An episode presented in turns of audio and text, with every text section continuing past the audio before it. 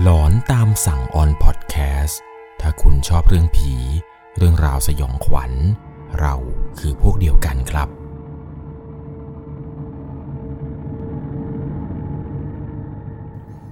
สวัสดีครับ ผมหนึ่งหนึ่ง LC ขอต้อนรับเข้าสู่ช่วง หลอนตามสั่งฟังจนหลอน รับฟังเรื่องผีกันแบบยาวๆ เอาไว้เปิดฟังตอนขับรถ ตอนทำงาน และก็ก่อนเข้านอน ที่ผ่านๆมาครับในช่วงหลอนตามสั่งฟังจนหลอนเนี่ยผมได้นำเรื่องราวที่ผมเคยเล่าไปหลาย ๆ คลิป เอามารวมให้ทุกคนได้รับฟังกัน ฟังกันแบบที่ทุกคนจะไม่รู้เลยครับ ว่าตลอดหลายชั่วโมงนี้ จะได้รับฟังเรื่องผีเรื่องไหนกันบ้าง บาง EP ผมก็ได้แทรกเรื่องใหม่ ๆ เข้าไปให้ด้วย แต่ใน EP นี้ครับพิเศษหน่อยครับ เพราะว่าผมจะเล่าเรื่องผี ที่ผมไม่เคยเล่าให้ทุกคนได้รับฟังกันมาก่อน และผมเชื่อว่า เรื่องราวต่อไปนี้ ที่ผมจะเล่าให้ฟัง ทุกๆ คนเนี่ยอาจจะไม่เคยได้รับฟังที่ไหนมาก่อนอย่างแน่นอน โดยเรื่องแรกและทุกๆ เรื่องใน EP นี้ จะต้องใช้วิจารณญาณในการรับชม อาจมีเสียง ความหลอน และเนื้อหาที่น่ากลัว ผู้ชมที่รับฟังคนเดียว ควรจะใส่พระหรือของขลังในการรับฟัง เรื่องแรกนี้ครับ เป็นเรื่องที่ถูกส่งมาจากผู้ฟังทางบ้านท่านหนึ่ง ตัวของผู้ฟังทางบ้านท่านนี้เนี่ยชื่อว่าพี่นกครับ พี่นกได้เล่าเรื่องราวความสยองขวัญนนี้ให้ผมฟังเกี่ยวกับเรื่องที่เกิดขึ้นตอนปี 2529 ตอนนั้นเองเนี่ยพี่นกเรียนอยู่มหาลัยปี 3 มหาลัยที่เรียนเนี่ยค่อนข้างที่จะเป็นมอที่ใหญ่ที่สุดแล้วในตอนนั้น พี่นกเองเนี่ยแกเป็นเด็กชมรมครับ คณะที่เรียนเนี่ยมีคนน้อยมาก มี 5 สาขาวิชา ปีนั้นเนี่ยมีเพียงแค่ 5 ชมรม ได้จัดรับน้องขึ้นรวมกัน เพื่อการประหยัด พี่นกเองก็ได้ไปสำรวจสถานที่กับพวกพี่ๆกัน ไปดูครับว่า สถานที่ที่จะรับน้องเนี่ยประมาณ 200 คนเนี่ยจะสามารถจุพอไหม ซึ่งมันเป็นกลุ่มใหญ่ เขาเองกับรุ่นพี่ปี4เนี่ยก็เลยต้องมีการไปหาสถานที่กัน เพื่อให้มันกว้าง แล้วก็มีที่พักเนี่ยพร้อมที่จะรับน้อง สมัยนั้นเนี่ยเขาจะฮิตกันไปทะเล หรือไม่ก็ไปภูเขาบ้าง แต่ด้วยความที่ว่าภูเขาเนี่ยดูดูแล้วครับ ก็ไม่น่าจะพอหรอกครับ เด็กปีหนึ่งเข้ามาใหม่ในประมาณ 200 กว่าคนเห็นจะได้ ไหนจะรวมปี 2 แล้วก็พวกปี 3 ปี 4 อะไรอีก เขาก็เลยมองหาดูครับว่าควรจะเป็นไปได้ไหมในการที่จะไปกัน หลายๆ คนก็แนะนำว่าจะไปทะเล แต่ก็คิดไปคิดมาครับว่าเราไปหาค่ายลูกเสือที่มันใกล้ๆกับกทมดีกว่า เพราะว่ามันกว้างขวาง มีสถานที่จัดกิจกรรม มีหนึ่งคนครับที่เสนอขึ้นมาว่า มีค่ายลูกเสือแห่งหนึ่งที่จังหวัดนครปฐม ตอนแรกเขาคิดในใจก็ว่าเออ หรือจะเอาที่นั่นดีเพราะมันก็ใกล้ดีเนาะ ไปวันเสาร์ กับวันอาทิตย์ จะได้ไม่เสียเวลา พวกห้องพักพวกอะไรต่างๆ มันก็พร้อมด้วย คุณนกเองเนี่ยเขาก็เป็นหนึ่งในทีมสำรวจนี่แหละครับ ไปกันหลายคนเพื่อที่จะช่วยกันเก็บข้อมูล แต่ต้องขอบอกก่อนเลยนะครับว่า แค่ก้าวแรกที่เข้าไปในเขตค่าย ความรู้สึกเนี่ยมันบอกเลยครับว่าอย่ามาเลย อันตราย อาจจะด้วยความที่ว่าพี่นกแกเนี่ยมีเซนต์อยู่แล้วครับ เป็นมาตั้งแต่เด็กแล้ว ถ้าสถานที่ที่มีสิ่งศักดิ์สิทธิ์ หรือมีเทวดาเนี่ย จะยิ่งขนลุกเลยครับ ความรู้สึกเนี่ยมันจะเย็นเย็นขึ้นมา แต่ถ้าเป็นที่อันตราย มันเหมือนกับจะมีพลังงานลบเยอะเนี่ย จะรู้สึกอึดอัด หายใจไม่ค่อยออก ปวดหัว วันนั้นเนี่ยตั้งแต่ก้าวขาเข้ามาในเขตค่าย พี่นกแกก็เริ่มปวดหัวเลยครับ บรรยากาศตอนนั้นเป็นกลางวันแท้ๆ แต่ทำไมมันมืด มันคลึ้ม ลมก็ไม่มี ต้นไม้ก็รกทึบ ถนนเข้าไปในค่ายเนี่ยก็รกครับ แทบจะมองทางไม่เห็น มันมีบ่อน้ำมันมีต้นไม้อะไรต่างๆเนี่ยขึ้นเต็มไปหมดเลย หญ้าก็รกพี่นกแกก็เลยยกมือไหว้ครับ ในใจนะบอกว่ารอลูกช้างมาดีนะคะ พวกลูกมาสำรวจสถานที่กัน ถ้าล่วงเกินอะไรก็ขอโทษ ในมือเนี่ยก็กำสร้อยพระที่คอตลอดเวลา มันบอกไม่ถูกเลยครับว่าความรู้สึกที่แท้จริงเนี่ยมันเป็นอย่างไร ตอนนั้นเองเนี่ยพี่นกแกดันเห็นครับ มันมีต้นตะเคียน ต้นยาง ต้นสัก ต้นไม้ที่นี่เนี่ยอายุน่าจะไม่ต่ำกว่า 200 ปี มันสูงใหญ่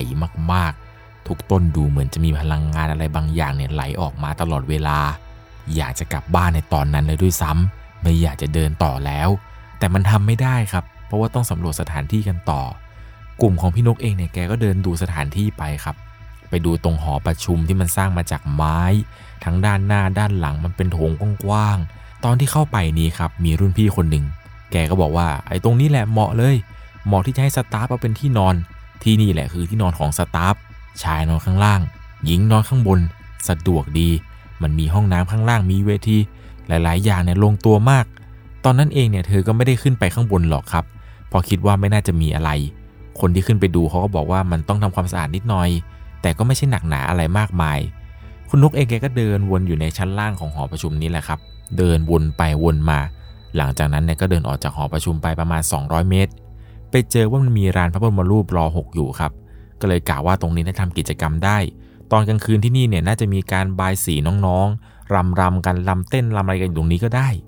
หลังจากนั้นเนี่ยพอทำพิธีอะไรกันเสร็จแล้วเนี่ยก็ค่อยส่งน้องเข้าที่พัก เขาเองเนี่ยก็เดินดูช่วงเชลเตอร์ลูกเสือ มันมีหลายหลังครับที่จะให้น้องๆเนี่ยได้นอนกัน มันก็กว้างพอสำหรับคนไม่เกิน 20 คนต่อหนึ่งหลัง บอกตรงๆเลยครับว่าเชลเตอร์หรือที่นอนของแต่ละคนเนี่ยมันมีความรู้สึกแปลกๆครับ รู้สึกกดดันตลอดเวลาที่เดินดู แล้วฐานต่างๆ มันก็อยู่โดยรอบครับ ตอนนั้นเองเขาก็ถามพี่คนหนึ่งว่า พี่บอกตามตรง นกว่าไม่เอาที่นี่ได้ไหมอะมันดูแปลกๆ พี่แกก็บอกว่าไม่เป็นไร แบบนี้แหละ ขลังดี เรามาดีจะกลัวอะไรเรา จำได้ว่าวันนั้นครับ คนที่พาเดินดูรอบค่ายเนี่ยพอเดินไปด้านหลังครับ หลังจากนั้นเนี่ยแกก็เหมือนกับจะชี้ให้ดูอะไรบางอย่าง เป็นแนวกำแพงเมืองเก่าหลายร้อยปี คือตอนนั้นเนี่ยไมเกรนเริ่มขึ้นแล้วครับ ปวดหัวมาก กว่าจะออกจากค่ายนี้ได้คือประมาณบ่ายโมงกว่าๆเครียดครับ ปวดหัวสุดๆ สรุปแล้วครับ พวกพี่ๆเนี่ยมันเอาที่นี่กัน มันเลือกที่นี่ที่จะเป็นสถานที่รับน้องครับ เขาเองก็ไม่มีทางเลือก เสียงเดียวจะไปสู้กับเสียงพี่ๆเขาได้ยังไง หลังจากนั้นครับพวกพี่ๆแกก็ไปวางแผนกันต่อว่า เดี๋ยวมาถึงแล้วจะให้น้องทำอะไรยังไงกันก่อน คราวนี้ครับถึงวันจริงที่ต้องพาน้องๆเกือบจะ 200 ชีวิตไป พวกสตาฟกันอีก 30 กว่าชีวิต พากันนั่งรถออกจากมหาวิทยาลัย ขับมาเรื่อยๆกว่าจะมาถึงค่ายตรงนี้ก็ประมาณ 10 โมงกว่าๆสมัยนั้นเนี่ยหนทางมันยังไม่เจริญเหมือนสมัยนี้ กินข้าวอะไรกันเสร็จเรียบร้อยแล้วครับ ก็ให้น้องๆแต่ละคนเนี่ยเข้าที่พักเอากระเป๋าไปเก็บที่เชลเตอร์ แล้วหลังจากนั้นก็เริ่มเลยครับ เริ่มลงฐานกันเลยทำกิจกรรมกันตั้งแต่เช้า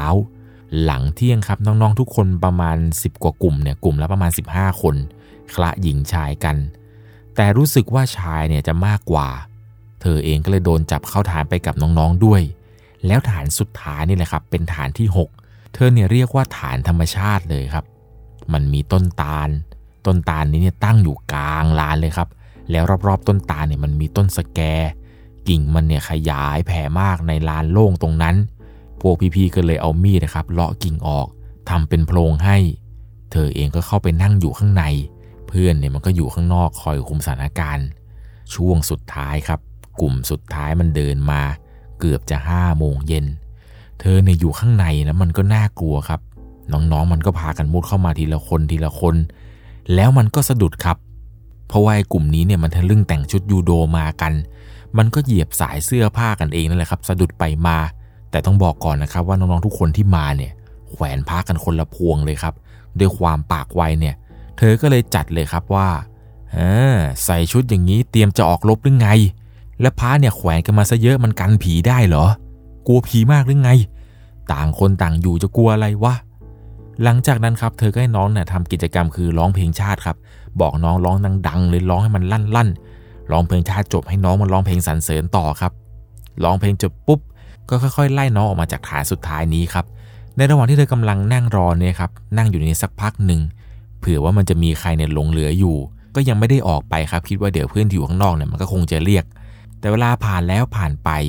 ทุกอย่างข้างนอกเงียบกิบ เธอเริ่มเอะใจแล้วครับ มันมันเริ่มไม่ดีละ เพราะในระหว่างที่เธอกำลังนั่งอยู่นี้ครับ มันเหมือนกับจะมีเศษดินเนี่ยล่วงมาจากต้นตาล เธอก็คิดในใจครับว่านี่อะไรวะ สงสัยท่าจะไม่ดี ก็เลยรีบมุดออกมาจากฐานนั้นครับ ในระหว่างที่กำลังมุดอยู่นี้ ดินก้อนใหญ่ไม่รู้มาจากไหน หล่นใส่หัวเธอครับ เศษดินเนี่ยแตกกระจาย เธอก็สะดุ้งเลยครับ รีบพุ่งออกมาจากฐานนั้น ออกมาเนี่ยก็ต้องตกใจครับ มองซ้ายมองขวา บริเวณฐานฐานนี้เนี่ยมีเธออยู่คนเดียว ฟ้าก็มืดสลัว เพื่อนเพื่อนหายไปไหนกันหมดก็ไม่รู้ครับ ไม่มีใครอยู่ตรงนี้สักคน เพื่อนสองคนที่เคยอยู่ ตอนนี้ก็ไม่รู้ไปอยู่ตรงไหนแล้วทำใจดีสู้เสือครับ ยกมือไหว้ต้นตาลแล้วบอกว่าหนูขอโทษค่ะ อย่าโกรธเลยหนูไม่ได้ตั้งใจ พวกหนูแค่มาทำกิจกรรม เมตตาเธอค่ะ หลังจากนั้นครับ เธอก็รีบวิ่งกลับไปที่หอประชุม เพื่อนเนี่ยมันกลับมาก่อนครับ ถามมันว่าทำไมมึงไม่รอกูทำไมมึงไม่รอกูเลย เพื่อนที่ยืนอยู่สองคนอยู่ข้างหน้าฐานเนี่ย มันบอกว่ามันได้ยินเธอพูดออกมาจากข้างในครับว่าให้กลับไปก่อน เดี๋ยวตามไป ตอนนั้นเองเนี่ยเธอก็ตกใจครับ แล้วก็บอกเพื่อนว่า ไม่ได้พูดอะไรเลย นี่เราก็รอพวกเธอเรียกให้เราออกมาอยู่เนี่ย เราคิดว่ามันอาจจะมีน้องๆเนี่ยเข้ามาอีกปรากฏพอได้ฟังเรื่องราวแบบนี้จากเพื่อนครับ ก็ช็อกเลยครับ เขาก็เลยถามเพื่อนให้แน่ใจครับว่านี่กูบอกมึงจริงๆหรอ กูบอกเพิ่งแบบนี้จริงๆหรอวะ เพื่อนก็ยืนยันครับว่าใช่ มึงตะโกนออกมาเลย กูก็เลยพาน้องไปกัน พอเธอได้ฟังเช่นนั้น เธอก็ช็อกเลยครับ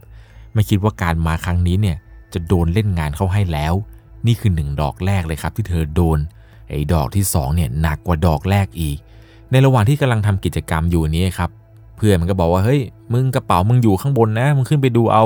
ถ้ามีอะไรใช้ช่วยเนี่ยก็บอกนะ เดี๋ยวพวกพี่เขาจะไปอยู่ที่ลานกัน เธอก็เลยบอกเพื่อนๆครับว่าเออมไปเลย เมื่อกี้ยังทิ้งกูอยู่เลย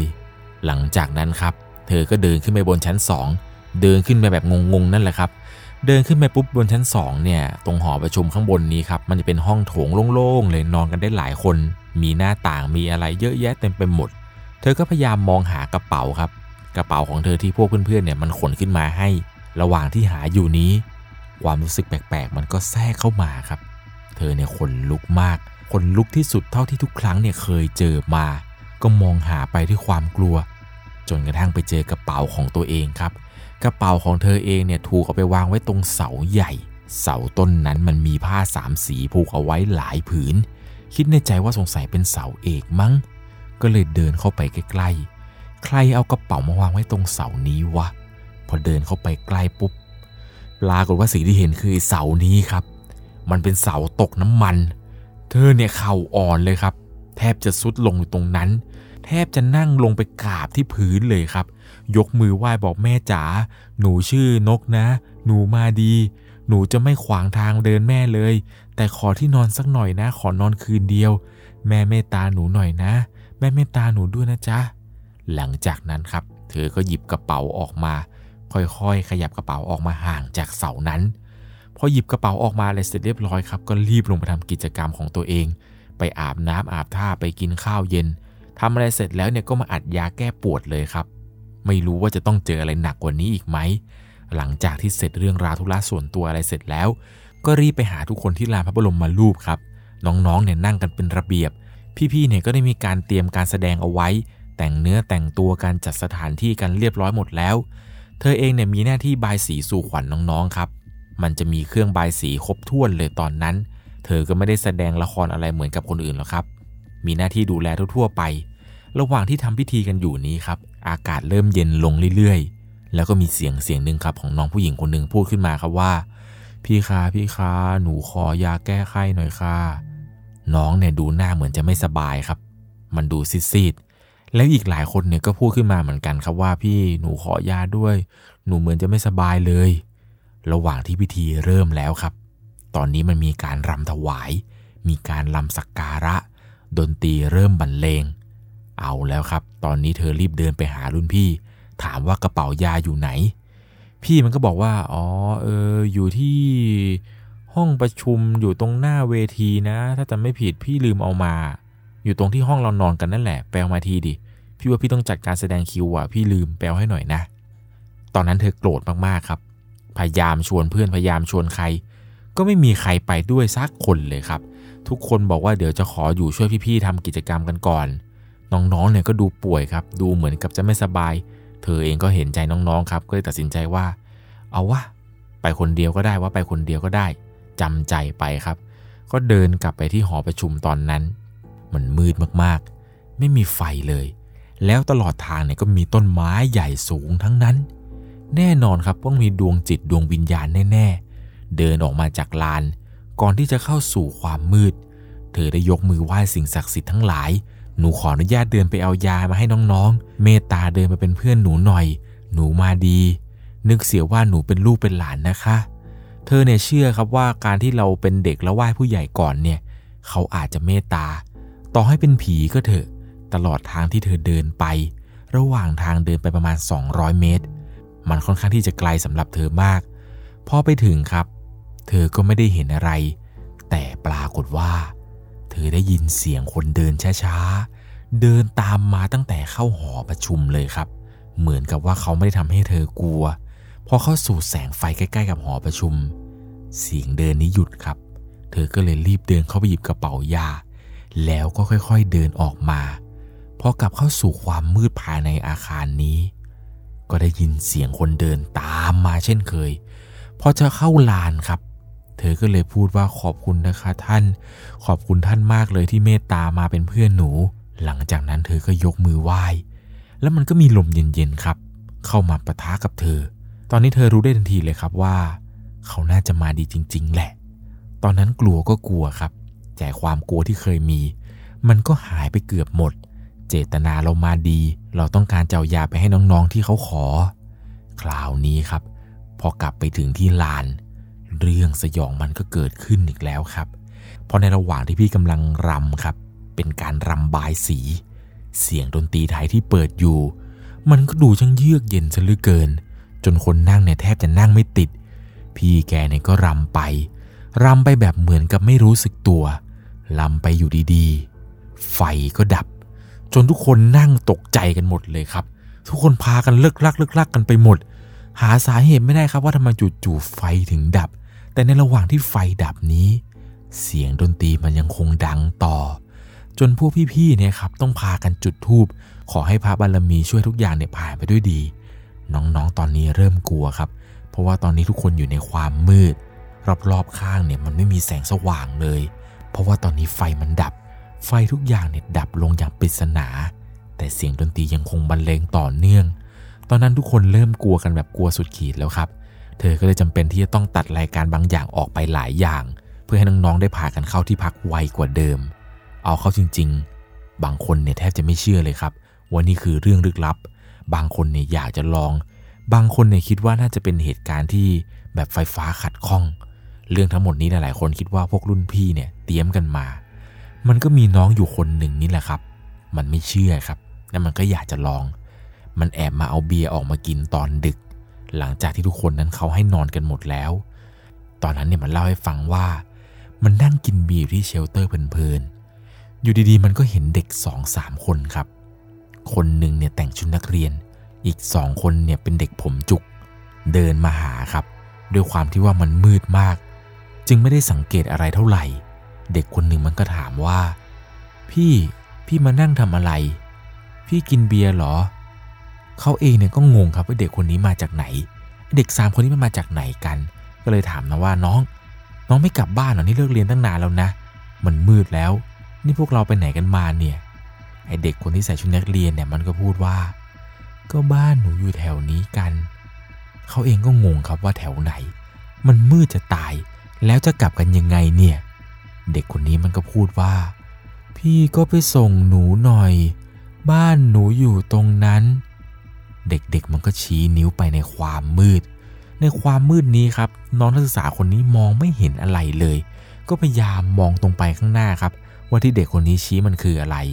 แต่ด้วยความที่ว่าสงสารเด็กครับ มันยิ่งมืดมืดมืดขนาดนี้น้องๆจะไปยังไง หลังจากนั้นครับ รุ่นน้องคนนี้เนี่ยมันก็เดินนำเด็กๆไป เด็กสามคนก็เดินตาม แต่เหมือนกับว่ามันยังคงมีดวงอยู่ครับ เพื่อนอีกคนหนึ่งมันออกมาจากเชลเตอร์ เห็นเลยครับว่าเพื่อนของมันเนี่ยกำลังเดินเข้าไปตรงมืดๆ เพื่อนคนนี้ก็เลยตะโกนเลยครับว่าเฮ้ย มึงจะไปไหน มึงไปไหนมึงกลับมานี่ไอ้เพื่อนคนนั้นมันก็หันกลับมาครับว่าเอ้ยเดี๋ยวกูมากูไปส่งน้องก่อน เพื่อนคนนี้มันก็ตะโกนกลับไปครับว่ามึงไปส่งน้องไหนของมึง มึงบ้าเปล่าหลังจากนั้นครับ ไอ้คนที่มันจะเดินไปส่งเด็กเนี่ยมันก็หันดูรอบๆ เด็กสามคนที่มันเห็น หายไปไหนก็ไม่รู้ครับ หายไปอย่างเหลือเชื่อ เขาก็คิดในใจครับว่าเฮ้ยหรือว่ามันวิ่งหนีเข้าไปแล้ววะตอนนั้นเนี่ยเพื่อนที่ออกมาจากเชลเตอร์ มันรีบวิ่งออกมา ดึงตัวเพื่อนกลับเข้าไปที่นอนโดยทันทีพอเช้ามาครับ ไอ้เส้นทางที่เป็นทางมืดๆที่เด็กสามคนเนี่ยมันชี้ บอกให้เดินไปส่งนั้น มันเป็นบ่อน้ำครับ โชคดีมากครับที่เพื่อนคนนั้นเนี่ยออกมาทัน ถ้าไม่อย่างนั้นอีกก้าวเดียวเนี่ยได้จมน้ำตายแน่ๆ แต่แทนที่ว่าเด็กคนนี้มันจะกลัวครับ ที่ว่าผีมาหลอกจนมันเกือบจะตายเนี่ย มันกลับโมโหครับ มันเนี่ยโมโหมากครับ แล้วมันก็พูดว่า แม่งกล้ามาหลอกกู ไอ้ผีบ้า กูไม่กลัวมึงหรอกนะเว้ยคราวนี้ครับเพื่อนๆอยู่ในห้องทุกคนเนี่ยเริ่มที่จะไม่สบายใจกันแล้วครับ รุ่นพี่ที่ดูแลห้องนี้เนี่ยก็บอกให้มันเนี่ยไปนอนคนเดียวเลย บางคนก็บอกเปิดไฟได้ไหมพี่ผมกลัว ทุกคนเนี่ยเริ่มกลัวจริงๆครับ กับสิ่งที่เพื่อนคนนี้มันพูดไป ในระหว่างที่ทุกคนกำลังนอนอยู่นี้ ปรากฏว่าเขาต้องตื่นตกใจ เพราะว่าได้ยินเสียงคนดิ้นอย่างรุนแรง ถีบสะบัด แล้วก็พูดตะโกนว่าปล่อยกู ปล่อยกู ปล่อยกู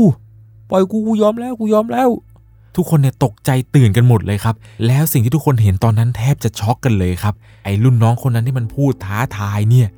อยู่ดีๆครับ ตัวมันเนี่ยถูกรัดด้วยเชือก เป็นเชือกเส้นหนึ่งครับที่รัดคอเอาไว้อยู่ไอ้เด็กคนนี้มันก็ตะโกนปล่อยกูปล่อยกูกูยอมแล้วกูยอมแล้ว ตามันเริ่มเหลือกครับเพราะว่าเชือกนี้รัดแน่นมาก รุ่นพี่เนี่ยได้สติก็เลยพากันถอดสร้อยคอครับเป็นสร้อยพระเนี่ยวิ่งเอาไปสวมที่คอมันทันที พอสวมปุ๊บก็พากันยกมือไหว้ครับบอกว่าปล่อยเขาเถอะอย่าทำเวรทำกรรมเลยปล่อยเถอะครับปล่อยเถอะครับ หลังจากนั้นเนี่ยเหมือนกับทุกอย่างก็ค่อยๆ สงบนิ่งลง ทุกอย่างเริ่มหยุด เชือกมันค่อยๆ คลายตัวไอเด็กรุ่นน้องคนนั้นไอรุ่นน้องคนนี้มันนอนตาค้างเลยครับ หายใจโรยริน เรียกชื่อก็ไม่ขาน รุ่นพี่เนี่ยก็ค่อยๆ เอาเชือกออกจากคอมัน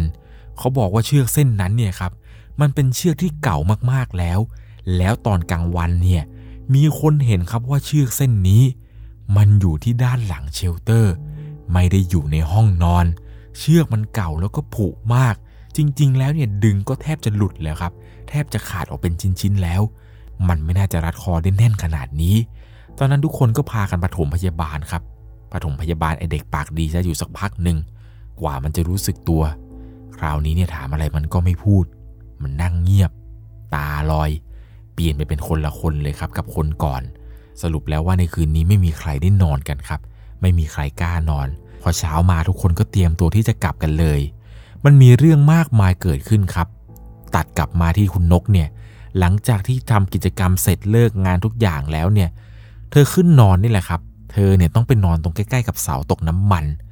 ตอนแรกเนี่ยเธอขยับกระเป๋าขยับทุกอย่างออกมาแล้ว ให้มันเว้นห่างจากเสา คล้ายๆ กับทำทางเดินอะไรประมาณนั้น เพื่อที่กะว่าามันมีผีนางไม้ เขาจะได้เดินออกมาแบบสะดวกสะดวก ก่อนนอนเธอก็สวดมนต์กันตามปกติ เธอก็ทำแบบนี้อยู่ทุกวันอยู่แล้ว หลังจากสวดมนต์เสร็จเนี่ยก็บอกว่าขอนอนสักพักนะคะ ขอนอนที่นี่สักคืน คืนนั้นเนี่ยเธอหลับสบายทั้งคืนเลยครับ จนทุกคนที่นอนตอนนั้นพากันแตกตื่นนี่แหละครับ เพื่อนๆที่นอนด้วย ทั้งที่นอนไกลออกไปแล้วก็นอนใกล้ๆเนี่ยกลับนอนไม่หลับกันครับ บางคนเนี่ยบอกว่า เห็นผู้หญิงผมยาว มันนั่งหวีผม หันหน้าเข้าที่เสา บางคนเห็นว่ามีคนยืน เห็นไม่เหมือนกันสักคนเลยครับ ตอนนั้นขนลุกมากๆ แล้วคนที่เห็นเนี่ยก็ไม่กล้าเล่าให้เพื่อนฟังในคืนนั้นครับ พอเช้ามาหลังจากที่กินข้าวเช้ากันเสร็จ ก็ตอนนั่งรถนี่แหละครับ ขึ้นรถกลับดูๆแล้วครับ แต่ละคนสีหน้าไม่ค่อยดีเท่าไหร่ โดยเฉพาะไอ้รุ่นน้องคนที่ดวงดีที่มันพูดท้าทายนั่นแหละครับ มันนั่งตาลอยไม่พูดไม่จา เธอเองก็ได้ยกมือไหว้กราบพระบรมรูปแล้วก็สิ่งศักดิ์สิทธิ์ทั้งหลายครับ บอกว่าขอบคุณท่านที่เมตตาที่ไม่ถือสาเรา หลังจากวันนั้น เพื่อนคนที่เห็นไอรุ่นน้องที่เป็นอาการหนักๆมันยังคงเป็นเหมือนเดิมครับ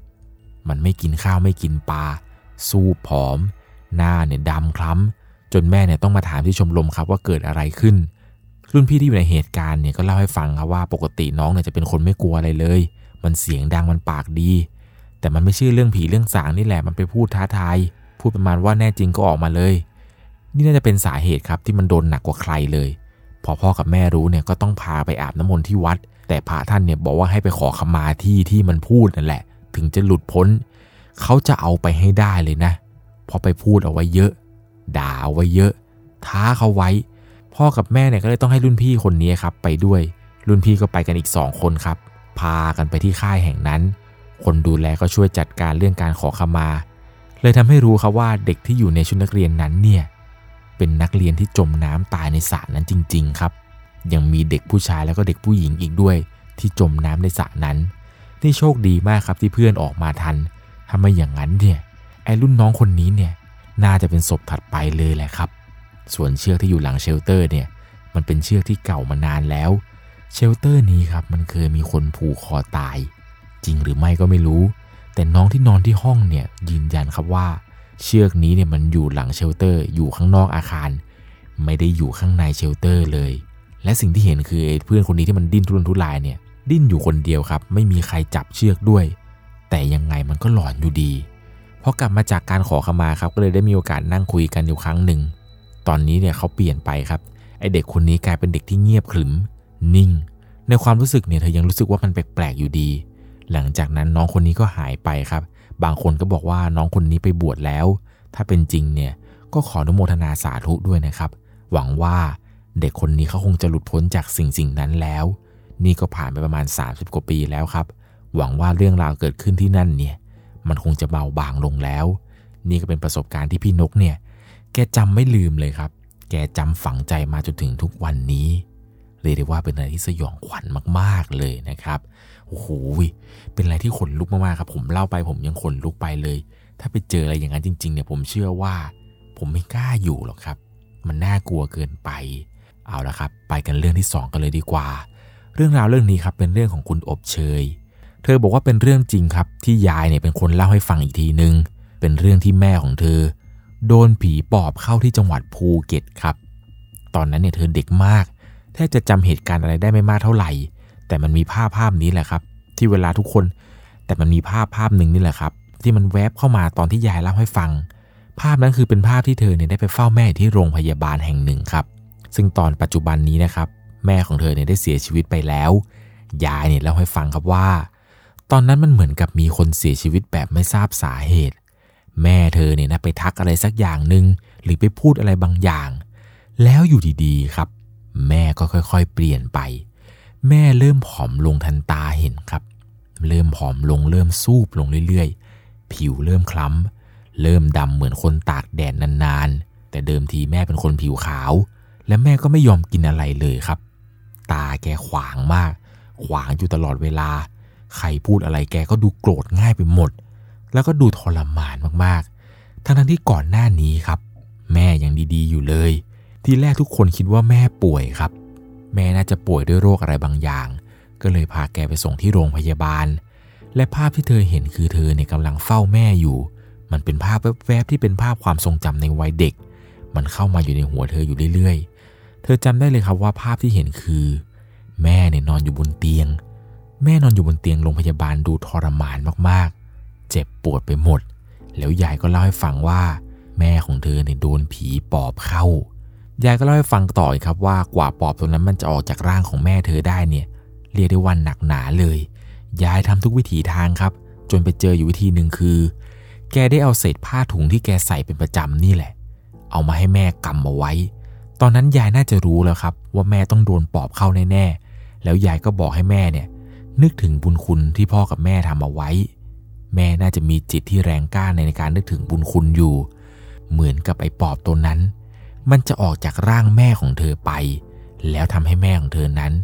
อาการค่อยๆดีขึ้นอย่างน่าเหลือเชื่อเลยครับ ไม่เชื่อก็ต้องเชื่อครับว่าบารมีของพ่อแม่เนี่ย มันสามารถช่วยให้แม่ของเธอนั้น หลุดพ้นจากอาการโดนผีปอบเข้าสิง และก่อนที่แม่เธอจะเสียนี้ครับหลังจากที่อาการแม่เธอเนี่ยดีขึ้นแล้ว ทุกคนตอนนั้นเนี่ยก็คือแม่ของคุณอบเชย แล้วก็พ่อเลี้ยงก็คือแฟนใหม่ แล้วก็ยายเนี่ย พากันย้ายกลับมาอยู่ที่ภูมิลำเนาเดิมก็คืออยู่ที่จังหวัดหนึ่งทางภาคอีสานครับ และก่อนที่แม่เธอจะเสียนี้ครับ หลังจากที่อาการแม่เธอเนี่ยดีขึ้นแล้ว 3 ปีก่อนหน้านั้น อยู่ดีๆครับ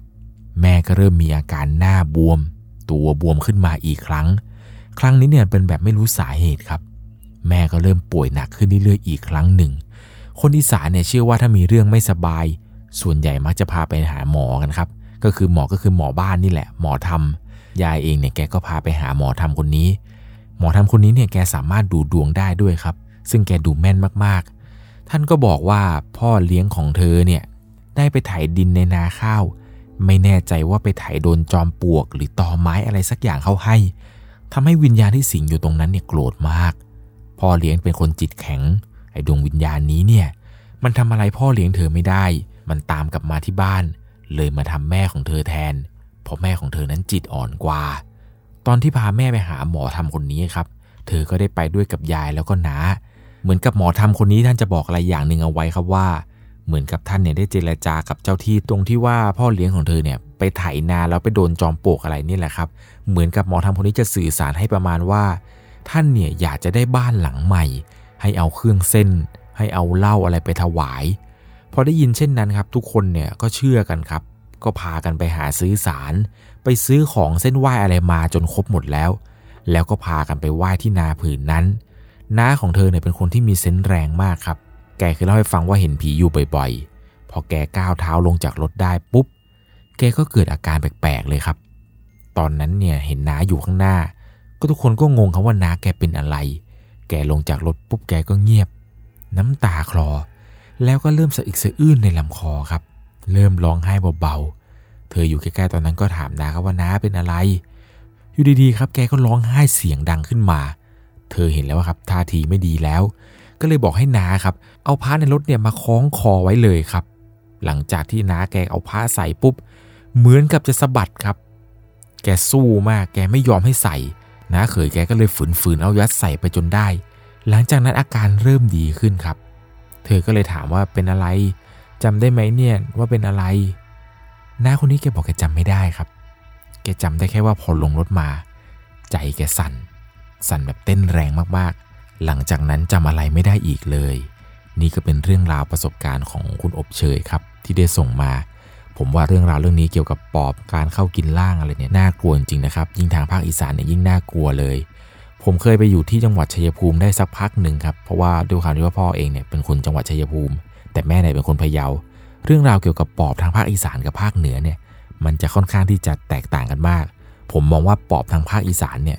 เป็นปอบที่น่ากลัวมากครับน่ากลัวกว่าทุกๆ ภาคเลย ทางภาคใต้ก็มีเหมือนกันนะครับ ไม่ใช่แค่ว่าจะมีแค่ภาคอีสานหรือว่าภาคเหนืออะไรอย่างนี้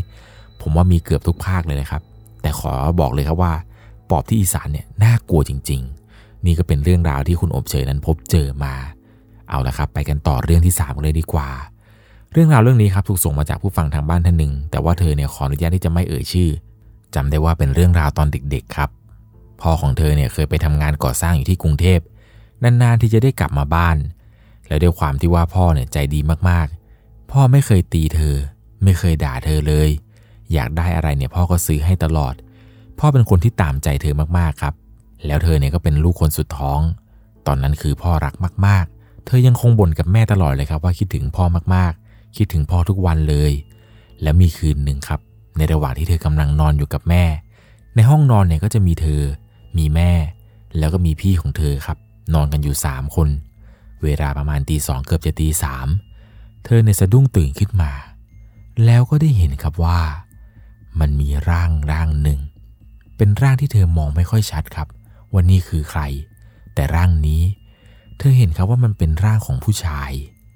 ด้วยความที่ว่าเธอคิดถึงพ่อมากๆครับ คิดว่าน่าจะเป็นพ่อ สงสัยพ่อจะกลับมาหาเธอในตอนดึก ตอนนั้นเองเธอก็ยื่นมือไป เหมือนกับจะจับแล้วก็พูดเลยครับว่าพ่อกลับมาแล้วหรอ พ่อคะหนูคิดถึงพ่อมากๆเลย ในระหว่างที่เธอกำลังจะจับมือนี้ครับ แม่ของเธอก็ตื่นขึ้นมา เห็นเลยครับว่าเธอเนี่ยกำลังเอามือยื่นเข้าไปจับกับร่างดำนั้น แม่เนี่ยรีบตื่นมาคว้าตัวเธอ แล้วก็กอดเธอไว้อย่างแน่นเลยครับ แม่เนี่ยกอดเธอไว้แน่นมาก เธอก็พยายามบอกกับแม่ว่าแม่พ่อมาแล้ว แม่พ่อมาแล้ว หนูคิดถึงพ่อ แม่พยายามพูดซ้ำๆครับว่า อย่าลูกอย่านั่นไม่ใช่พ่อ ไม่เอาลูกนอน นอนดีกว่านั่นไม่ใช่พ่อ ตอนนั้นเธอกลัวมากๆครับ อยู่ดีๆ แม่ก็กอดเธอไว้แน่น แน่นจนชนิดที่ได้ว่าเธอเนี่ยแทบจะหายใจไม่ออกเลย เธอก็พยายามข่มตานอนจนหลับครับ หลับไปในค่ำคืนนี้ เช้ามาเนี่ยพี่ก็ไปเล่นกับเพื่อนตามปกติ ส่วนเธอเองเนี่ยตื่นมา เห็นว่าแม่นั้นกำลังทำกับข้าวอยู่ เลยเข้าไปถามแม่ครับว่าแม่ เมื่อคืนนั้นเกิดอะไรขึ้น หนูเห็นว่าพ่อกลับมาบ้านแล้วนี่ พ่อไปไหนแล้วครับแม่ แม่ถึงกับหยุดทำอาหาร แล้วจับมือเธอมานั่งคุยกันอย่างจริงจังเลยครับ แม่เล่าให้ฟังว่า เงาเมื่อคืนที่ลูกเห็น นั่นไม่ใช่พ่อ รู้ไหมว่านั่นคือใคร เธอก็สายหัวครับ เธอก็บอกว่าไม่รู้ หนูคิดถึงพ่อ หนูคิดถึงพ่อ แม่เล่าให้ฟังครับว่า ตอนแม่ตื่นมา แม่เห็นว่าเงาดำนั้น มันคือตา มันคือตาของหนูนั่นแหละ ตาเนี่ยแกเสียชีวิตไปนานแล้ว แม่เล่าให้ฟังว่าเมื่อก่อนเนี่ย ตาชอบกินเหล้า ชอบกินเหล้าเมา เมามาทีก็จะมาตีลูกมาตีเมีย เวลากลับมาบ้านทีไรเนี่ยแม่ต้องพาเธอนั้นหนีขึ้นไปอยู่บนบ้านญาติทุกครั้ง เพราะว่ากลัวว่าตาเนี่ยจะมาตีเธอ พอได้ฟังเช่นนั้นเนี่ยเธอก็ขนลุกเลย เพราะว่าเธอนั้นกลัวตาเหมือนกันครับ ตอนสมัยตายังมีชีวิตอยู่เนี่ย แกเวลาแกเมามาทีไร แกจะโมโหมากครับ มันจะโมโห แกเหมือนกับจะทำร้ายคนในครอบครัวอยู่เป็นประจำจนกระทั่งที่แกเสียชีวิตไป คนในบ้านเนี่ยเริ่มเห็นอะไรแปลกๆ มากยิ่งขึ้น หนักสุดก็คือแม่นี่แหละครับ ในระหว่างที่แม่กำลังนั่งรีดผ้าอยู่ในช่วงกลางคืน แกได้ยินเสียงคนเดินมาครับด้วยความที่ว่าบ้านเนี่ยเป็นบ้านสองชั้น แล้วชั้นล่างนั้นเป็นใต้ถุน แกได้ยินเสียงคนเดินเหมือนเดินลากขามาเรื่อยๆเรื่อยๆจากทางประตูหน้าบ้าน ลากมาครับลากมาเรื่อยๆเรื่อยๆจนกระทั่งเสียงเสียงนี้เนี่ย มันมาหยุดอยู่ตรงใต้ถุนบ้านครับ หยุดไปได้สักพักหนึ่ง ก็ได้ยินเสียงเหมือนกับเป็นเสียงขวดเนี่ยหล่นครับ เป็นเสียงขวดเบียร์หล่นกลิ้งกลิ้งกลิ้งกลิ้งกลิ้งกลิ้งกลิ้งกลิ้งแม่ก็เลยมองผ่านพื้นบ้านนี่แหละครับด้วยความที่ว่าเป็นบ้านไม้สองชั้น มันจะมีร่องไม้ที่สามารถมองเห็นข้างล่างได้ แกเนี่ยก็เอาตาแนบลงไปดูตรงร่องนั้น เห็นครับว่า เป็นร่างของชายคนหนึ่งตัวนี่ดำสนิท ถือขวดเหล้าเดินลากขาไปมาอยู่ใต้ถุนบ้านพอแม่ได้เห็นเช่นนั้นเนี่ยแม่แกก็กลัวครับทำอะไรไม่ถูก รู้ได้ทันทีเลยว่า ข้างล่าง สิ่งที่แม่เห็นเนี่ย มันคือวิญญาณของตาครับ ตาเนี่ยแกกลับมาในสภาพที่แบบน่ากลัวมากๆ ซึ่งเรื่องราวการพบเห็นตาของเธอเนี่ยก็มีคนพบเห็นอีกหลายคนเลยครับ ไม่ว่าจะเป็นยายอะไรก็พบเจอจนกระทั่งผ่านไปหลายปีเลยครับ ผ่านไปนานมากๆจนมีอยู่ช่วงหนึ่งครับที่แม่ของเธอเนี่ยติดการพนันแม่ก็ไม่ค่อยกลับบ้านนะครับเอาเสื้อผ้าไปกินนอนอยู่ที่บ่อนเลยก็ว่าได้ ตอนนั้นเองเนี่ยพ่อกับแม่เนี่ยเลิกกันทำให้เธอนั้นต้องอยู่กับแม่เพียงแค่สองคน ส่วนพี่เนี่ยก็ไปทำงานอยู่ที่กรุงเทพครับ ตอนนั้นจำได้ว่าแม่เนี่ยไปเล่นการพนันทั้งวันทั้งคืน เป็นเล่นอยู่ประมาณ 2 คืน 3 วัน เธอเองเนี่ยก็อยู่บ้านคนเดียว ตอนแรกยายก็บอกว่าให้ไปนอนกับยาย มันนอนด้วยกันเลย แต่ด้วยความที่ว่าเธอนอนอยู่บ้านนี้จนชินแล้วครับ ให้ไปนอนที่อื่นเนี่ยมันก็นอนไม่หลับ ก็เลยบอกยายเขาว่าไม่เป็นไรค่ะยาย หนูนอนนี่ได้ หนูนอนคนเดียวได้ค่ะ คืนที่แม่ไปเล่นการพนันน่ะหนูก็นอนอยู่บ้านนี้คนเดียวตลอดเลย หนูเปิดไฟทั้งบ้านเลย ยายไม่ต้องกลัวหรอกยายแกก็ไม่อยากจะพูดอะไรมากครับ ไม่อยากจะบังคับเธอ ในคืนนั้นครับในระหว่างที่เธอนอนอยู่ในบ้านเนี่ย ไฟอะไรก็เปิดสว่างโล่งหมดเลย เธอได้ยินเสียงคนเดินอยู่ในบ้านครับ ตอนนั้นเนี่ยใจเต้นแรงมาก ในหัวเนี่ยคิดอยู่สองอย่างครับ ไม่โจรก็ผี แต่ด้วยความที่ว่าอยากจะรู้ครับ ว่าเสียงที่มันเดินอยู่เนี่ย มันเป็นเสียงของใครกัน เธอก็เลยค่อยๆ ตัดสินใจลุกออกจากเตียง เดินไปดูที่ประตูห้อง ค่อยๆ แง้มประตูดูครับ ว่าเสียงคนเดินอยู่ในบ้านเนี่ย มันเป็นใครกันพอแง้มประตูดูเท่านั้นแหละครับ ภาพที่เธอเห็นคือ มันมีแต่ความว่างเปล่า ในบ้านไม่มีใครสักคนครับ เธอตกใจมากกับสิ่งที่ได้เห็น เพราะว่าเสียงเดินนั้นเนี่ยมันเป็นเสียงที่ดังมากพอเธอได้ยินเช่นนั้นเนี่ยเธอก็รีบวิ่งกลับเข้ามา ในระหว่างที่นอนอยู่นี้ เธอเนี่ยก็ได้ยินเสียงคนเดิน ดังขึ้นมาอีกครั้งหนึ่งครับ ครั้งนี้เนี่ยเธอไม่กล้าที่จะลุกไปเปิดประตูดูแล้วครับเพราะด้วยความที่ว่าเมื่อกี้เปิดไป มันไม่มีอะไรเลย เธอกลัวมากครับกับสิ่งที่เกิดขึ้น เธอก็พยายามข่มตานอนต่อ แต่ในระหว่างที่นอนอยู่ จากเดิมทีที่เป็นเสียงคนเดิน ตอนนี้มันกลายเป็นเสียงคนเข้าห้องน้ำครับ ห้องน้ำนี้เนี่ยตั้งอยู่ข้างนอกบ้าน เธอได้ยินเสียงคนราดน้ำครับ ตอนแรกเนี่ยเธอคิดว่านั่นจะเป็นยาย แต่ไม่ใช่ครับ บ้านของยายเนี่ยสร้างขึ้นใหม่ ยายแกสร้างห้องน้ำเอาไว้ในบ้านครับ แต่เสียงราดน้ำที่ได้ยินนั้น มันเป็นเสียงที่ดังมาจากห้องน้ำนอกบ้านครับ แล้วเวลานี้มันเป็นเวลากลางคืนด้วย เธอได้ยินอย่างนั้นเธอก็กลัวมากครับ เพราะว่าเสียงคนราดน้ำนี้เนี่ยมันดังขึ้นมาในกลางดึกทำเอาเธอนั้นกลัวมากๆ เธอตัดสินใจครับ รีบวิ่งออกจากบ้านเพื่อที่จะไปนอนที่บ้านยายโดยทันที คืนนั้นเนี่ยยายแตกตื่นมากครับ อยู่ดีๆ เธอก็วิ่งเข้ามาหาในกลางดึก ยายก็ถามว่าเป็นอะไรเป็นอะไร เธอบอกว่าเธอโดนผีหลอก หลังจากนั้นยายก็บอกว่าเนี่ยยายบอกแล้ว ให้มานอนกับยายก็ไม่ยอมมาจำได้เลยว่าหลังจากนั้น ทุกๆครั้งเวลาแม่ไปเล่นทีไรเนี่ย เธอก็จะไปนอนกับยายอยู่เป็นประจำเลยแหละครับจนกระทั่งมีอยู่คืนหนึ่งเธอคิดว่าเรื่องราวที่เธอเคยพบเจอเนี่ยตอนที่แม่ไม่อยู่ มันนานพอสมควร คิดว่าน่าจะไม่มีเรื่องราวอะไรแบบนี้เกิดขึ้นแล้ว แต่ แต่มันกลับมาอีกครั้งหนึ่งครับ ครั้งนี้เนี่ยเป็นครั้งที่เธอนั้น นอนอยู่คนเดียวเช่นเดิมครับ ช่วงเวลาประมาณตีสามเธอได้ยินเสียงเหมือนกับแม่เนี่ยเปิดประตูเข้ามาในห้องนอน ซึ่งห้องนอนของเธอกับแม่เนี่ยอยู่คนละห้องกัน คิดในใจครับว่าสงสัยแม่จะกลับมาจากไปเล่นแล้วมั้ง เธอเองก็ปวดฉี่พอดีครับ เลยลุกออกจากที่นอน นึกขึ้นได้ครับว่าเฮ้ยพรุ่งนี้ต้องไปโรงเรียน ลืมรีดชุดนักเรียนเลย ก็เลยตัดสินใจเอาชุดนักเรียนนะครับ ออกมารีดด้วย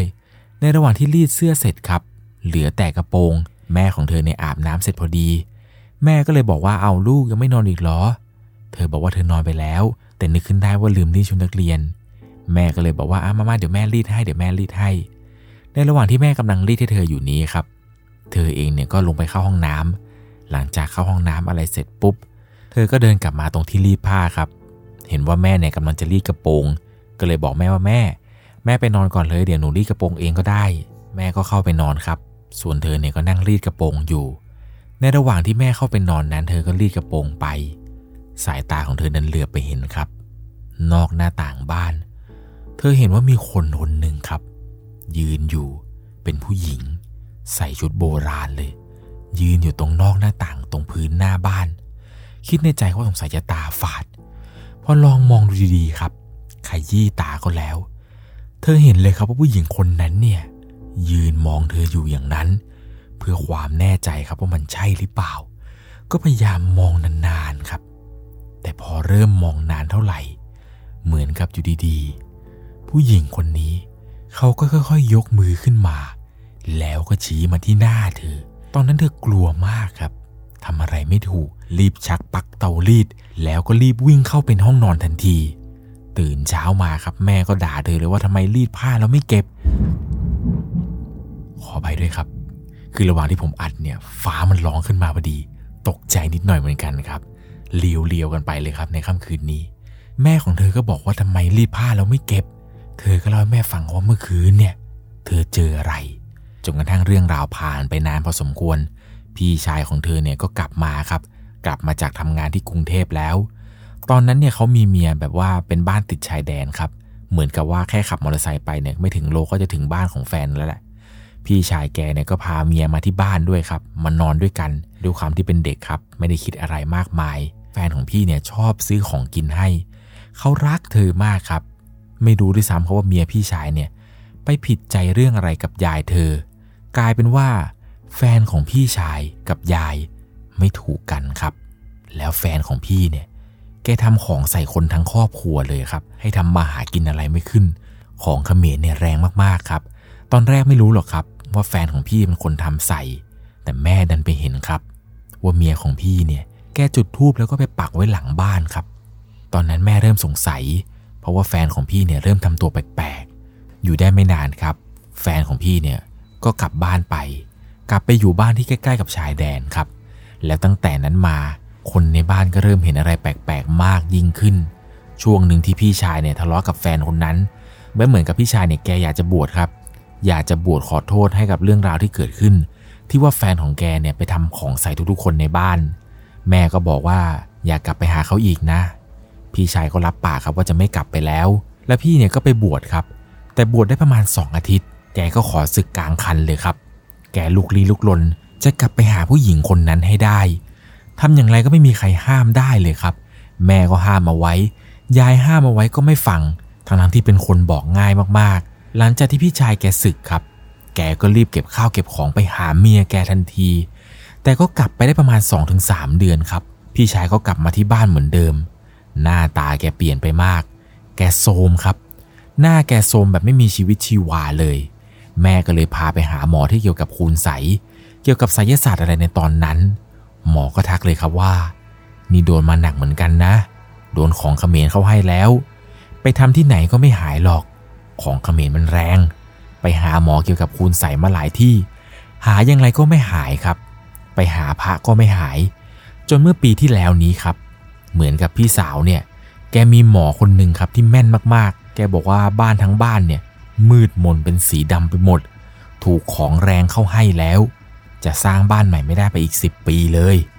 ซึ่งพี่ชายเนี่ยก็ไม่รู้เป็นอะไรครับ รู้สึกแปลกๆ แกทำอะไรไม่ขึ้นเลย มาขอความช่วยเหลือจากแม่ตลอดเลยครับ มาขอเงินแม่ตลอด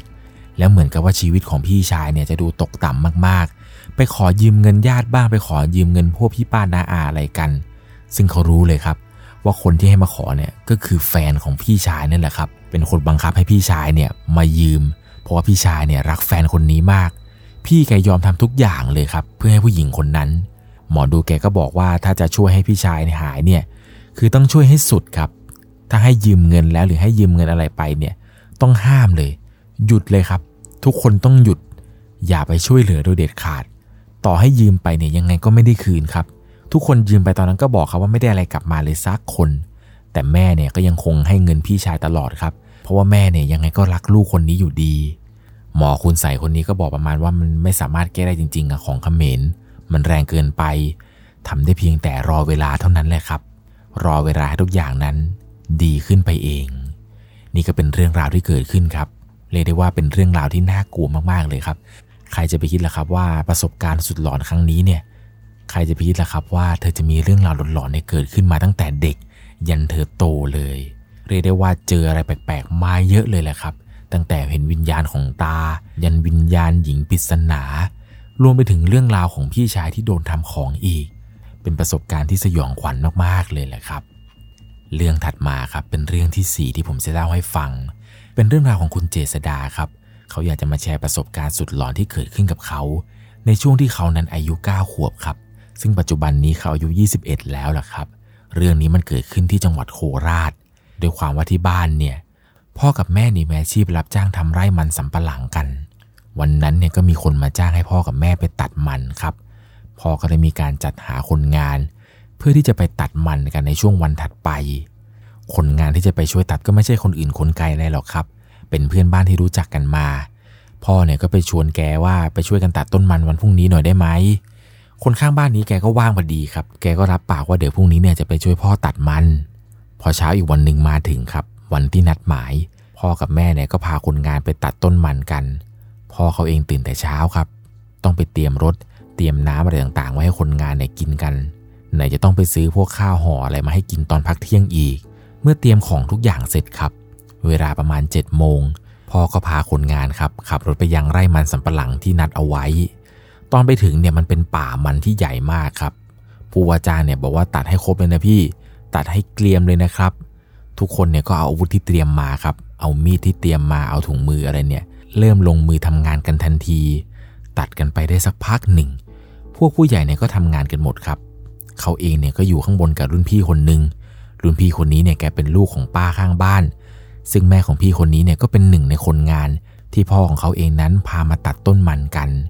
ด้วยความที่ว่าพี่คนนี้ครับ แกอายุมากกว่าเขาหนึ่งปี แกชื่อว่าพี่ใหม่ครับ ป่ามันที่พ่อพาคนงานมาตัดเนี่ย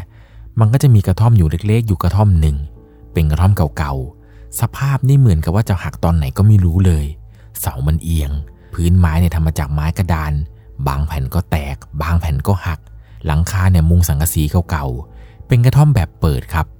ซึ่งตอนนั้นมันก็ไม่ได้มีอะไรกั้นรอบด้านเลย เขาเองกับพี่ใหม่เนี่ยก็พากันนั่งเล่นอยู่บนกระท่อมนี้ ในระหว่างที่นั่งเล่นคุยกันไปสักพักหนึ่ง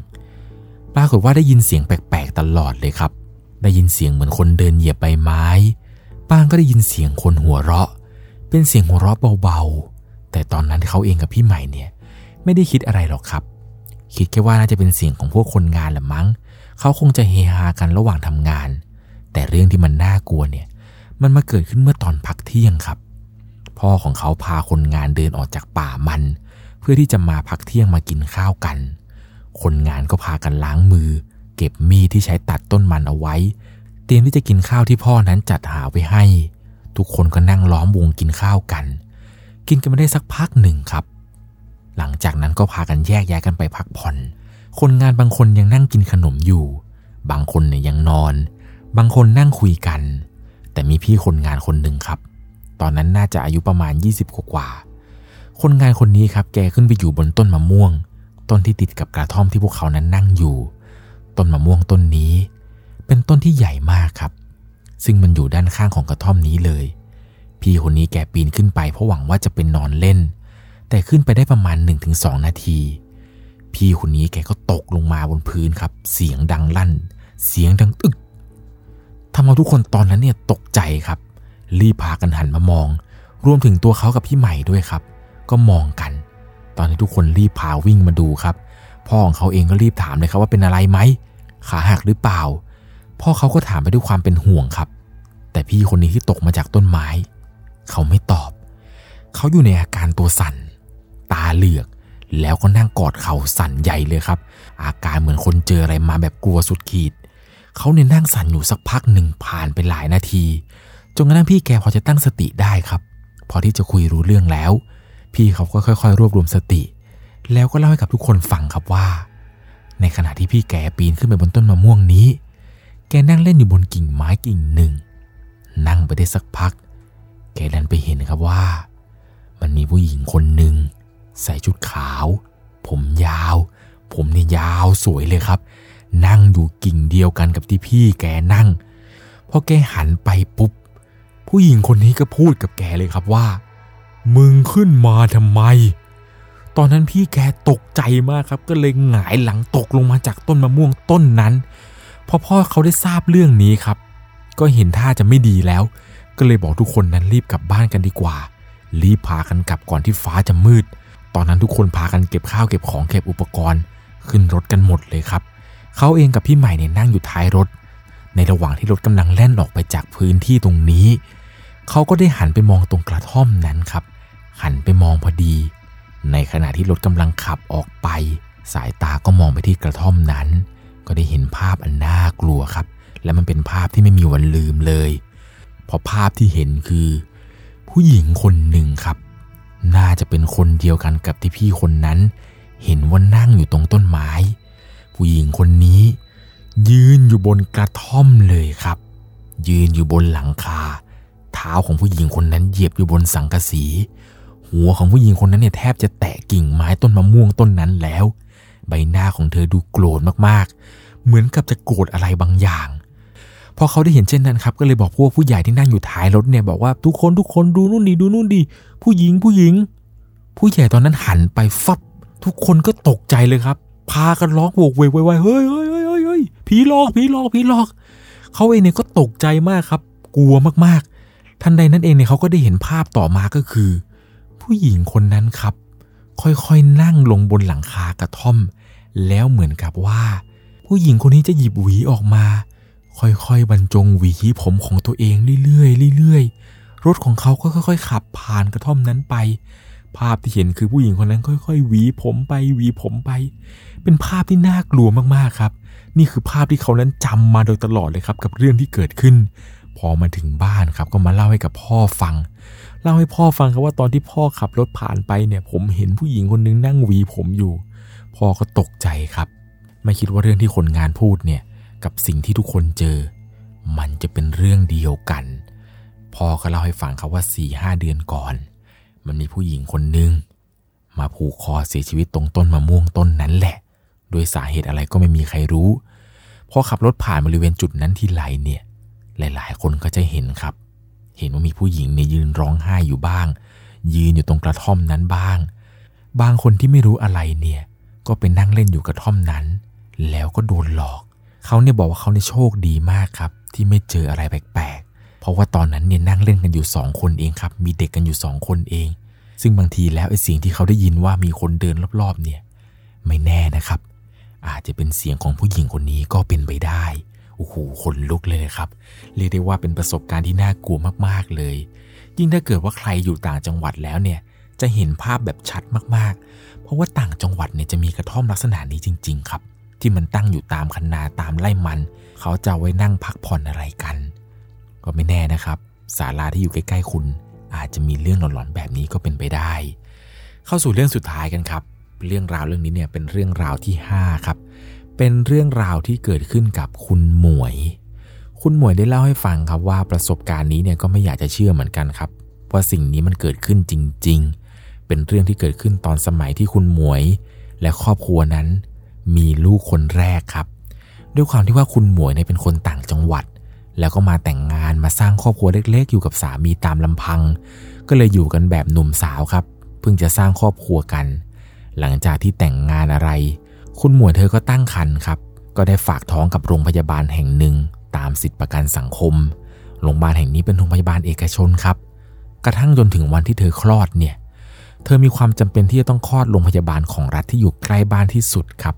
เพราะว่าเธอไม่สามารถที่จะเดินทางไปยังโรงพยาบาลที่เธอฝากคันเอาไว้ได้ ด้วยความที่ว่าโรงพยาบาลนี้ เป็นโรงพยาบาลที่เธอนั้นรู้จักพอสมควรครับ มันตั้งอยู่ใกล้ชานเมือง เธอนั้นปวดท้องหนักมาก ถ้าจะเดินทางไปที่โรงพยาบาลเอกชนที่เธอฝากคันเนี่ย น่าจะไม่ทันครับ ด้วยความที่ว่าลูกคนนี้เป็นลูกคนแรกด้วย ทุกอย่างเนี่ยมันฉุกเฉินไปหมดครับ มันฉุกละหุกไปหมดเลย คุณหมวยเองเนี่ยก็ไม่สามารถที่จะคลอดเองได้ตามธรรมชาติครับ จึงต้องทำการผ่าโดยใช้ยาสลบ แล้วก็เลือกพักฟื้นในโรงพยาบาลแบบห้องรวม เนื่องจากว่าประหยัดค่าใช้จ่ายด้วย ห้องรวมของเธอเนี่ยก็จะมีทั้งหมด 6 เตียงครับ แบ่งเป็นฝั่งละ 3 เตียง หันปลายเท้าชนกันทั้งหมด เหมือนกับห้องทั่วไปนี่แหละครับ เป็นห้องแอร์บวกกับพัดลม โดยจะเน้นพัดลมเป็นส่วนใหญ่ครับ โดยญาติเนี่ยจะไม่สามารถมาเฝ้าได้ ญาติจะเข้ามาเยี่ยมได้ตั้งแต่ตอน 10โมงเป็นต้นไป จนถึงช่วงเย็น เดี๋ยวจะมีพยาบาลเนี่ยมาบอกครับว่าหมดเวลาเยี่ยมแล้ว ด้วยความที่ว่าคืนแรกนี่แหละครับ ที่เธอเพิ่งจะผ่าคลอดมา วันนี้มันค่อนข้างที่จะลำบากเหมือนกันครับ มันเจ็บแผลไปหมด คิดถึงบ้าน คิดถึงห้องนอน อยากจะกลับไปนอนบ้าน ทุกๆ อย่างเนี่ยความรู้สึกหดหูไปหมด ในคืนแรกนี้มันทรมานมากๆ บวกกับบรรยากาศที่โรงพยาบาลยามค่ำคืนเนี่ย บอกได้เลยว่า ถ้าใครหลายๆ คนเสพภาพยนตร์สยองขวัญมากเกินไป คุณอาจจะนอนอยู่โรงพยาบาลตอนกลางคืนไม่ได้เลยแหละครับ ไฟเนี่ยมันมัวมัวอยู่เหมือนในหนังเลย แต่ในคืนนั้นเนี่ยก็ไม่ได้มีอะไรเกิดขึ้นหรอกครับ หลับไปได้ตามปกติ ร่างกายค่อนข้างแย่ บรรยากาศมันวังเวง เป็นแบบนี้ทุกๆคืนครับ แต่ก็ไม่ได้พบเห็นอะไรผิดปกติ ไม่ได้มีผีโผล่มาจากใต้เตียง ไม่ได้มีใครมายืนจ้องหน้าเธอเหมือนกับในหนังผี โดยส่วนตัวแล้วเนี่ย เธอไม่ค่อยเชื่อเรื่องผีเท่าไหร่ จนกระทั่งในคืนสุดท้าย เธอคิดว่าน่าจะเป็นช่วงเวลาประมาณห้าทุ่มถึงเที่ยงคืน มีพี่พยาบาลคนหนึ่งดูค่อนข้างมีอายุ พี่พยาบาลคนนี้แกผมหยิกๆครับ ผมสั้นๆ เดินเข้ามาที่เตียงของเธอนอนอยู่ พยาบาลคนนี้ก็มาดูแผลของเธอตามปกติครับ แล้วก็จัดการเปลี่ยนผ้าก๊อซสีขาวที่แปะอยู่ตรงหน้าท้อง เป็นเหมือนกับพลาสเตอร์กันน้ำบรรยากาศตอนนี้คือในห้องรวมเนี่ย มันมืดมืดมัวมัวบวกกับเธอเนี่ยง่วงด้วยครับ ก็ได้มีการคุยกับพี่พยาบาลคนนี้ประมาณ 2-3คำแต่คุณพยาบาลคนนี้ เธอก็ไม่ยอมพูดอะไรเลยครับจนกระทั่งทำแผลเสร็จ พยาบาลคนนี้ก็เดินออกไป เช้ามาครับช่วงสายๆเป็นวันที่เธอเนี่ยจะต้องได้กลับบ้านแล้วครับ เธอตื่นเต้นมากๆ สามีเธอมารอรับ ทุกอย่างดูแฮปปี้ดีดามากครับจนกระทั่งคุณพยาบาลเวนเนี่ยเข้ามาหาเธอ เพื่อที่จะเปลี่ยนผ้าก๊อตให้ เป็นผ้าก๊อตแบบกันน้ำพอพี่พยาบาลคนนี้เปิดเสื้อเธอออก ก็ต้องแปลกใจครับว่าทำไมผ้าก๊อตของเธอมันถูกเปลี่ยนแล้ว คุณหมวยเนี่ยก็เลยบอกกับพี่พยาบาลคนนี้ครับว่า ก็เมื่อคืนนะคะมีคุณพยาบาลมาเปลี่ยนให้ตั้งแต่กลางดึกแล้ว พยาบาลเวรแกตกใจมากครับ ปนกับความไม่พอใจ แล้วก็แจ้งกับเธอครับว่า ปกติทางเราไม่มีนโยบายมาเปลี่ยนผ้า หรือมาทำอะไรกับคนไข้ในช่วงเวลากลางดึกนะคะ เพราะมันจะเป็นการรบกวนคนไข้ ไม่ทราบว่า คนไข้พอจะจำหน้าพยาบาลได้ไหมคะ ว่าเป็นพยาบาลคนไหน ซึ่งเธอเองก็บอกว่าเธอจำได้ครับจำได้แม่นเลยว่าเป็นพยาบาลผมสั้น หัวหยิกหยิก ใส่ชุดสีเหลืองมีอายุหน่อย ตอนนั้นครับ ทั้งแผนกเนี่ยวุ่นวายมาก คือต้องการหาตัวคนพยาบาลคนนั้นให้เจอครับ ว่าเป็นใคร เพื่อที่จะตำหนิครับว่าทำอะไรแบบนี้เนี่ยมันเป็นการผิดกฎของห้อง เขาไม่อนุญาตให้ทำอะไรช่วงเวลากลางคืนครับ พอเรื่องนี้ถึงหัวหน้าวอร์ดหัวหน้าวอร์ดเนี่ยก็พาเธอไปยังผังเจ้าหน้าที่ครับ แล้วก็ถามเธอครับว่า เจ้าหนี้คนไหนที่เข้ามาหาคนไข้ตอนกลางคืน เธอก็พยายามพิจารณาดูครับ นั่งมองดูรูปพยาบาลทุกคนที่ติดอยู่ตรงผังนั้น ก็พยายามคิดจนถี่ถ้วน ก็บอกกับหัวหน้าวอร์ดไปครับว่า ในผังนี้ไม่มีพยาบาลคนนั้นเลยค่ะ เธอเองก็ยืนยันครับว่าไม่มีจริง ๆนะคะ ผังนี้ไม่มีผู้พยาบาลคนนั้นเลย คราวนี้ครับพยาบาลทุกคนก็มองหน้ากันเลิกลักเลิกลัก แล้วก็เหมือนกับซุบซิบนินทากันว่า อย่าบอกนะ ว่าพี่เขาจะเจอกับนางพยาบาลคนนั้น อยู่ดีๆ ครับหัวหน้าวอร์ดก็พูดขึ้นมาว่า พอแล้วพอแล้วพอแล้ว เรื่องไร้สาระ อย่าพูดถึงได้ไหม นี่มันก็ผ่านมานานมากแล้ว หลังจากนั้นครับหัวหน้าวอร์ดก็บอกเธอครับว่า ไปค่ะคนไข้ คนไข้กลับบ้านได้แล้วนะคะ หลังจากนั้นครับ เหมือนกับว่าทางเธอแล้วก็ครอบครัวเนี่ย ก็ยังคงสงสัยอยู่ครับว่า เรื่องที่เกิดขึ้นเนี่ยมันเกิดขึ้นได้อย่างไร หรือนี่มันจะเป็นเรื่องราวเกี่ยวกับผีมาเปลี่ยนผ้าให้เธอจริง ๆ เพราะบรรยากาศในคืนนั้น เธอมานั่งนึกย้อนกลับไป พยาบาลคนนั้นเนี่ยแทบจะไม่คุยอะไรกับเธอเลย แล้วคนไข้คนอื่นๆเนี่ยก็หลับกันหมดแล้ว ยิ่งนึกกลับไปก็ยิ่งขนลุกครับ ไม่รู้ว่าเรื่องราวเรื่องนี้มันเกิดขึ้นได้อย่างไร เป็นอย่างไรกันบ้างครับกับเรื่องราวความสยองขวัญที่ผมเล่าให้ฟังกันแบบเต็มอิ่มห้าเรื่องราวความสยองขวัญนนี้ เรียกได้ว่าแต่ละเรื่องเนี่ยมีการพบเจอเรื่องอะไรแปลกๆ พบเจอผีที่แตกต่างกันไป แต่ว่าแต่ละเรื่องเนี่ยน่ากลัวทั้งนั้นเลยแหละครับ ทุกๆ เรื่องเนี่ยผมต้องบอกทุกคนเลยนะครับ จะต้องใช้วิจารณญาณในการรับชมรับฟังกันให้ดีๆ ระหว่างที่ผมเล่าไปผมเผลอตกใจจริงๆนะครับตอนที่ฟ้าร้องตอนนั้น ไม่รู้ว่าเสียงจะเข้ามาในไมค์หรือเปล่า ระหว่างที่ผมเล่าเนี่ยฝนก็ตกมาดีเหลือเกิน มันช่างเข้ากับบรรยากาศเล่าเรื่องผีจริง ๆ เอาเป็นว่าในค่ำคืนนี้ ใครที่กำลังรับฟังอยู่ในช่วงก่อนนอนเนี่ยก็ขอให้ทุกคนนั้นนอนหลับฝันดี หรือใครที่กำลังนั่งฟังตอนทำงานอยู่ ก็ขอให้งานคุณเสร็จแล้วล่ะครับ ใครที่กำลังรับฟังอยู่ตอนขับรถ ก็ขอให้เดินทางปลอดภัยครับ ส่วนใครที่ฟังไม่จบเนี่ย ก็กลับมาฟังใหม่อีกครั้งนะครับ หวังว่าในช่วงหลอนตามสั่งฟังจนหลอน ทุกๆคนเนี่ยจะได้รับฟังเรื่องราวสยองขวัญกันแบบเต็มอิ่มสำหรับในค่ำคืนนี้ ก่อนจากกันไป ถ้าคุณชอบเรื่องผี เรื่องราวสยองขวัญ เราคือพวกเดียวกันครับ เดี๋ยวไว้ EP หน้า ผมจะหาเรื่องราวหลอนๆารวมให้กับทุกคนได้รับฟังกันอีก เช่นเคยในช่วงหลอนตามสั่งฟังจนหลอนสำหรับในวันนี้ ราตรีสวัสดิ์สวัสดีครับ